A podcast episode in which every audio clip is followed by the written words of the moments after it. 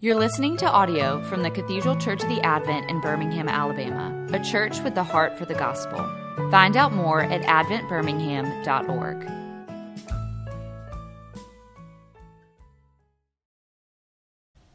God, as we come to your word this morning, that uh, we would not be neglectful of all that is going on around us, and yet, Lord, that we would not be so fixated by it, that we would be distracted uh, from what you would have us to see and what you would have us to hear. Above all, to keep our eyes fixed upon Jesus and to hear what he would have to say to us, not just this morning, but in the midst of all that is going on around us. It is in his name we pray. Amen. I approach our text this morning, Matthew chapter 28, with conflicted emotions. Uh, as I mentioned in the prayer, uh, it's really hard for me to not look at this passage, which we often call the Great Commission, uh, through any other lens other than our present circumstances. And of course, that's right for us to be able to take our cultural lens and, and see what the Bible would have to say to it. But right now, there just seems to be so much going on and so much happening, and not just in the world, but probably in our individual hearts, that when we come to passages like this, uh, it doesn't spark the same excitement. In fact, it may do the opposite. When Jesus says, Go and make disciples of all nations, well, I don't want to go. Uh, uh I'm, I'm tired. I'm emotionally exhausted. I don't want to do anything. And yet, because of COVID being cooped up for so long, I'd just about go anywhere. I was reading in the New York Times the other day that there are people who are ready to get on planes, even if it means going to another place and being quarantined for two weeks. That's fine for them because they just want to be able to get out of the confines of their own home or even their own city. And so, even as we approach this text this morning, I hope that we can have open ears in order to hear what Jesus would have to say to us. And this morning, I am going to preach this text through our current circumstances that surround us in our world, and certainly in Birmingham, Alabama. Now, Jesus has been raised from the dead. Uh, he's been released from the bonds of the prison of death, and he brings his disciples together and he says to them, All authority in heaven and on earth has been given to me all authority. Now that he's been released from prison, that is the prison of death, he now can reign in totality. He's the embodiment of the kingdom. And when Jesus says, All authority in heaven and on earth has been given to me, what Jesus is saying is that I have the final word over everything. If you're a believer in the Lord Jesus Christ, He has the final word over your life. And so when he says go, we have no choice but to go. And because he has the final word over everything, it's not just over our lives, it's a final word over the nations. Jesus is, his kingdom is not confined to those areas in which we would call Christian. He reigns over all. As Abraham Kuyper would say, that there's not square, one square inch of this world that doesn't belong to Jesus. He's sovereign over your life. He has the final word over the nations, which means that He has the final word over time. That the promise in Revelation 7, where the nations would come around the throne of God, a multitude so many that John couldn't number, singing praises to the Lamb that will be a reality because Jesus has said so. Now, in this time, we may only catch glimpses of it. Revelation 7 won't become a full reality until Jesus comes back again. But that doesn't mean that his power is any less in his command over our lives, his command over the nations, and his command over time is any less than it will be in that great day when Jesus returns. because he reigns even now from heaven. And so, because Jesus has the final word over everything, when he says go and make disciples of all nations, as Christians, we have no choice but to go, which is really hard for us to do right now because none of us are going anywhere. So, how do we go right now? Well, most of us have kind of broken out of quarantine, and uh, we've even got a name for it. Someone said, You'll be in our quarantine pod, although it's completely arbitrary in our family. The, the, the way to get into our quarantine pod is just to like us and for us to like you. Medicine is out the window. And so it may be within your pod or within your family that you're able to speak the gospel. And I know that probably like me, you've been having conversations with friends from long, long ago, and you find yourself on the phone a lot longer than you ever have been, and the time flies. And you're not just talking about catching up or, or small talk because there's nothing really to talk about of, you know, the question, well, what are you up to these days? The word is absolutely nothing. And certainly the events that are going on around us in our country and in our city and even around the world around the killing of innocent black men and women, there's something to talk about that is of more depth and more value and more significance than we might normally talk about. And so those spiritual conversations are there. Or even as you're watching now, I know that there are some people watching now who normally wouldn't go to church, but because you can do it within the safety of your own home and there's no intimidation, maybe for the first time in your life, you're engaging with Jesus.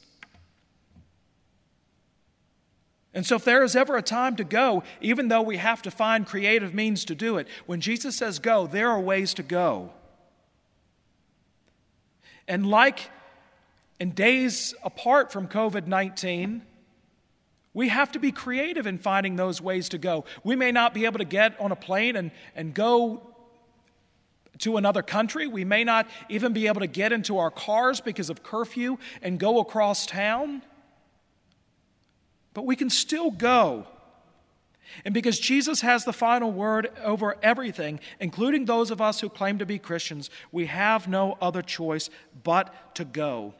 And what are we doing when we're going? We're making disciples. And this is the hard part because most Christians don't have a hard time going.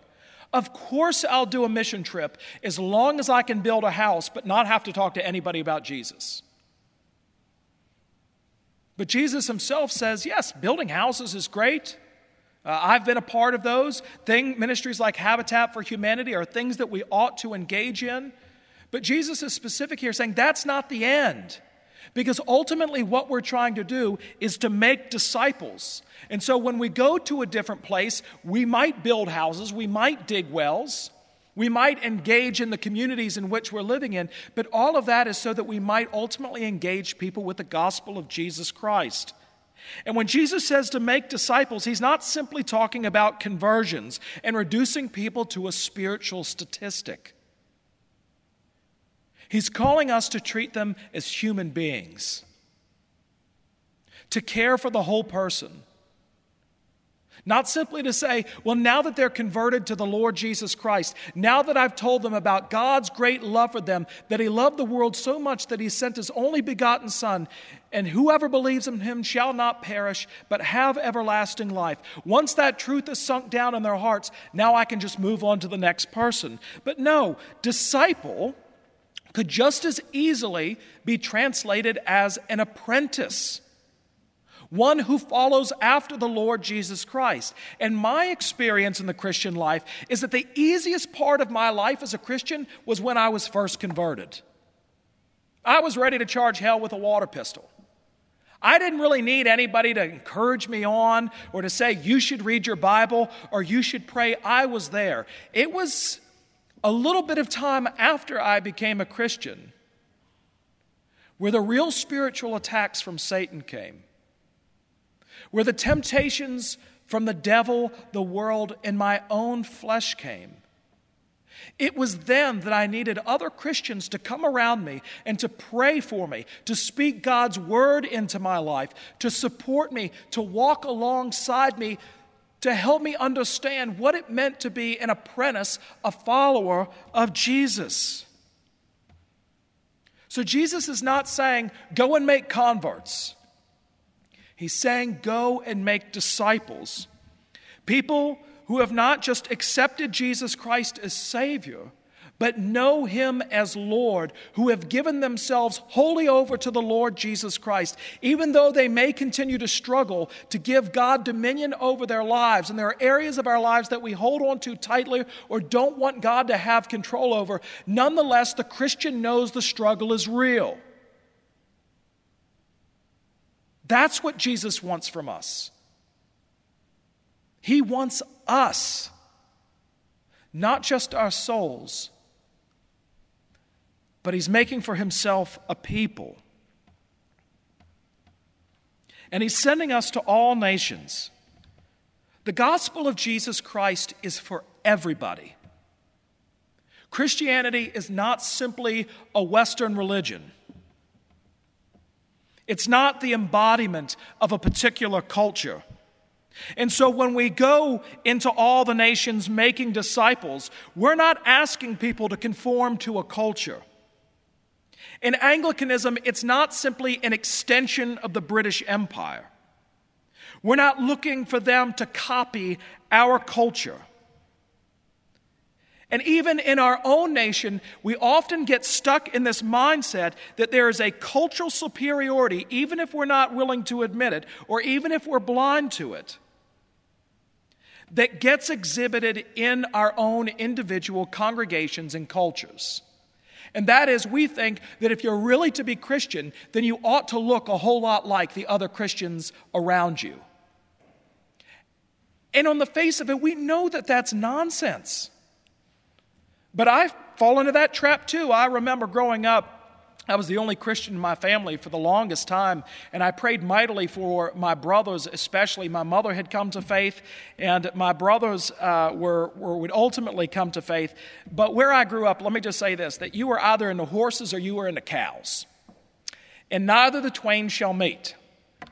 And uh, growing up, I was into horses, and one of my brothers was into cows. And so I would wear khaki. Basically, what I wear now is what I wore since I was nine years old khakis, button down, or a polo, sometimes front, front tucked, loafers without socks, maybe boat shoes if I'm going casual. And my brother had no problem going out in public in overalls. And I know it sounds crazy, but when my brother became a Christian, I thought he'd stop wearing overalls. I thought he'd, he'd enjoy the same things that I enjoy. He would dress the same way that I would dress.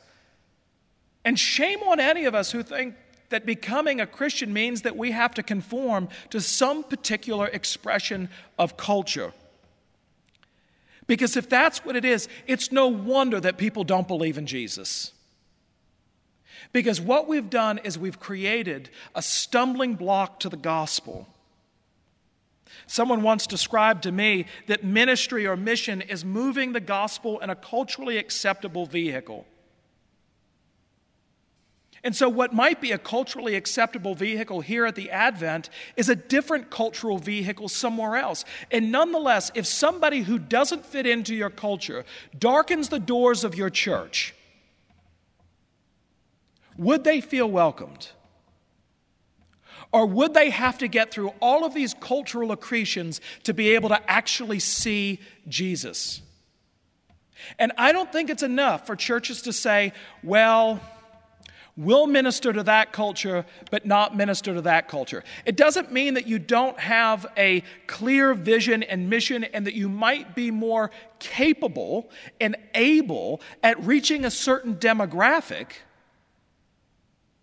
But we can't say, we can leave this kind of person to the wayside and let somebody else do it. When Hudson Taylor, the great missionary to China, was asked, Why are you going all the way to China to tell people out about Jesus. After all, there are plenty of people in England, plenty of people in Birmingham, Alabama that need to hear about Jesus. Why are you going all that way? And Hudson Taylor said, Because if I don't go, who will?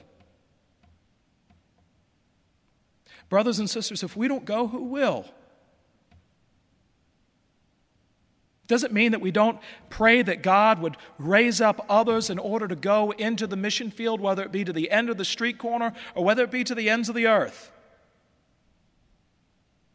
But might it be that God is calling us today to go and make disciples of all nations, however that's manifested in Birmingham, Alabama? And when we go into all nations, how do we make disciples? We baptize them, we initiate them. And this is more than just the water baptism that we've become familiar with in the tradition of the church. Jesus is saying, I want you to immerse them in me. And not just in me, but to be immersed and brought into the family of God. Not just the universal church, but a particular church. Because if you're going to be baptized, you have to have a local community in which to be baptized in. No one can baptize themselves. And so Jesus is saying one of the ways in which disciples are made is by baptizing them, which means that they come into a local church and they become family. I'm struck by what Paul says in 2 uh, Corinthians chapter 13 verse 12 when he says greet one another with a holy kiss. I mean COVID aside, who are you willing to kiss these days? Right? You would only kiss somebody who, who you're really close to. Probably somebody within your immediate family or, or somebody that you're married to. Maybe a close friend. Kissing is something that is intimate. And yet, Paul is saying is that Christians ought to be greeting one another with a holy kiss. Now, you can explain it away and say, well, culturally, that might have been okay for Paul.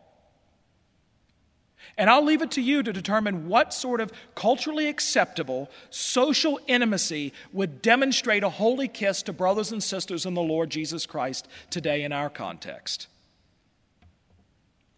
That's what it means to be baptized. It means to be baptized in the Lord Jesus Christ, taking hold of Him by faith, but it also means being baptized into a family. Now, I realize that our time is getting away from us, but I think that this is important for us to dwell on a little bit. Because we see that in addition to baptizing, Jesus says, teaching them to observe all that I have commanded you. Teaching is the primary function of any ministry. If it were only going to all nations, making disciples, baptizing them in the name of the Trinity, that would be a deficient ministry. It's not enough just to baptize. But now that they've been baptized into the family of God, then their apprenticeship begins. And what are they to teach? Jesus says, Teach them to observe all that I have commanded you. Or translated another way, teach them to obey all that I have commanded you. What are they to teach? All that Jesus taught them. Well, what has Jesus taught? Who is Jesus? And so, understanding that when Jesus says, teaching them to observe all that I have commanded you, I don't think that Jesus is just saying the red letters in the Bible. Because if Jesus is God the Son, God in the flesh, and all scripture is God breathed, then it means teaching the entire counsel of God. And this is where things often break down in mission and ministry. I heard recently a ministry say that their primary goal in what they were trying to set out and do, number one for them, was to not be embarrassed by anything the Bible has to say.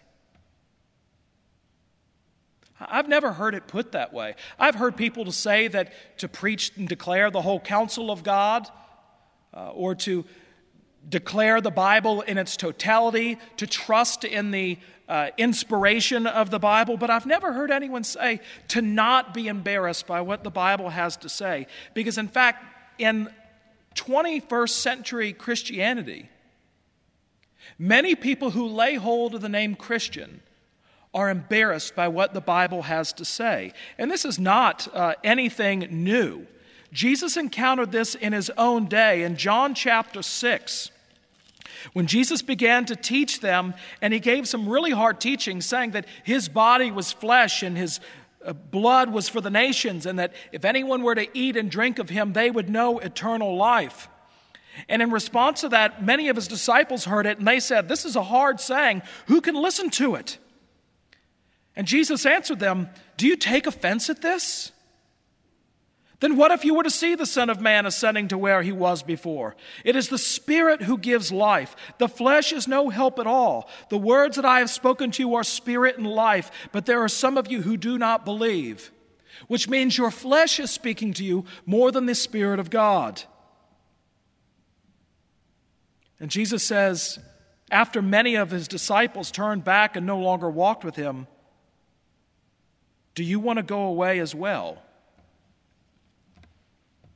Embarrassment over what Jesus is saying, what the Bible is saying, ultimately leads to people saying, This is too hard, and walking away.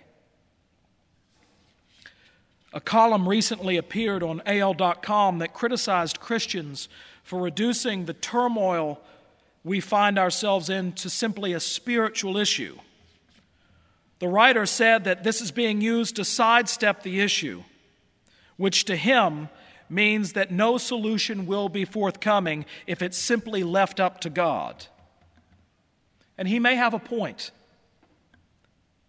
But I wonder if it would be different if we kept reading our Bibles. Rather than being embarrassed or wringing our hands and closing the Bible, we kept reading it. Because it's not enough to say, well, God is going to sort this out. Indeed, we hear God call us in 2 Corinthians 13 aim for restoration, comfort one another, agree with one another, live in peace. It does no good for us to hold up a Bible and claim it has the answer if we're not willing to open it and read for ourselves what God has to say. A closed Bible is no threat to the devil, and it cannot affect change in our lives and cannot affect change in our world. Jesus says, Teach them to obey all that I have taught you. The whole counsel of God, not just the bits we like or that which we think is pertinent not allowing ourselves to skip over those things we are embarrassed by. All, Jesus says. And nor do we need to treat the Bible like a talisman, that simply its mere presence in our conversation politically is enough because reading the Bible apart from the Spirit is no good. Jesus is saying that if you want to see real change in the world around you, the first thing is to see hearts converted. Because an unconverted heart, as Jesus says in John chapter 6, can't hear what the Spirit is saying to them. Only the Spirit can speak into the life of the believer. Only the Spirit can open the ears of our hearts to hear what God is saying in His Word. Any attempt to change the world apart from the preaching of the gospel, empowered by the Spirit, ultimately will fail. And so it comes with the preaching of the gospel, the converted heart, God giving us a heart that allows us to aim for restoration, comfort one another, agree with one another, and live in peace. And the God of love and peace will be with you. Or as he says here in Matthew 28, I am with you to the very end of the age. I'm with you always. He tells us in Matthew 18 20, where two or three are gathered together in my name, there I am in the midst of them. You're not left to yourself in this. And even while we were singing this morning, I found myself looking around our nave at the stained glass windows and the images of Jesus and asking him the question in my heart why haven't you come back? Why won't you come now and set things to rights? Why won't you just deal with sin and death once and for all now? Because that is the cry of my heart. Come quickly, Lord Jesus. But here he tells us, even now, even though we see through the glass darkly, even though we live in the shadowlands where Revelation 7 is not a reality, we are still not left to ourselves. Where is God? He's here. He's right here. Do you want to see the presence of God manifested in our world? Do you want to know the reality of His presence? Brothers and sisters, Jesus tells us exactly how that happens. Go, therefore, and make disciples of all nations, baptizing them in the name of the Father, and of the Son, and of the Holy Spirit, teaching them to observe all that I have commanded you. And behold, I am with you always to the end of the age. Jesus reigns over all. He calls us to go.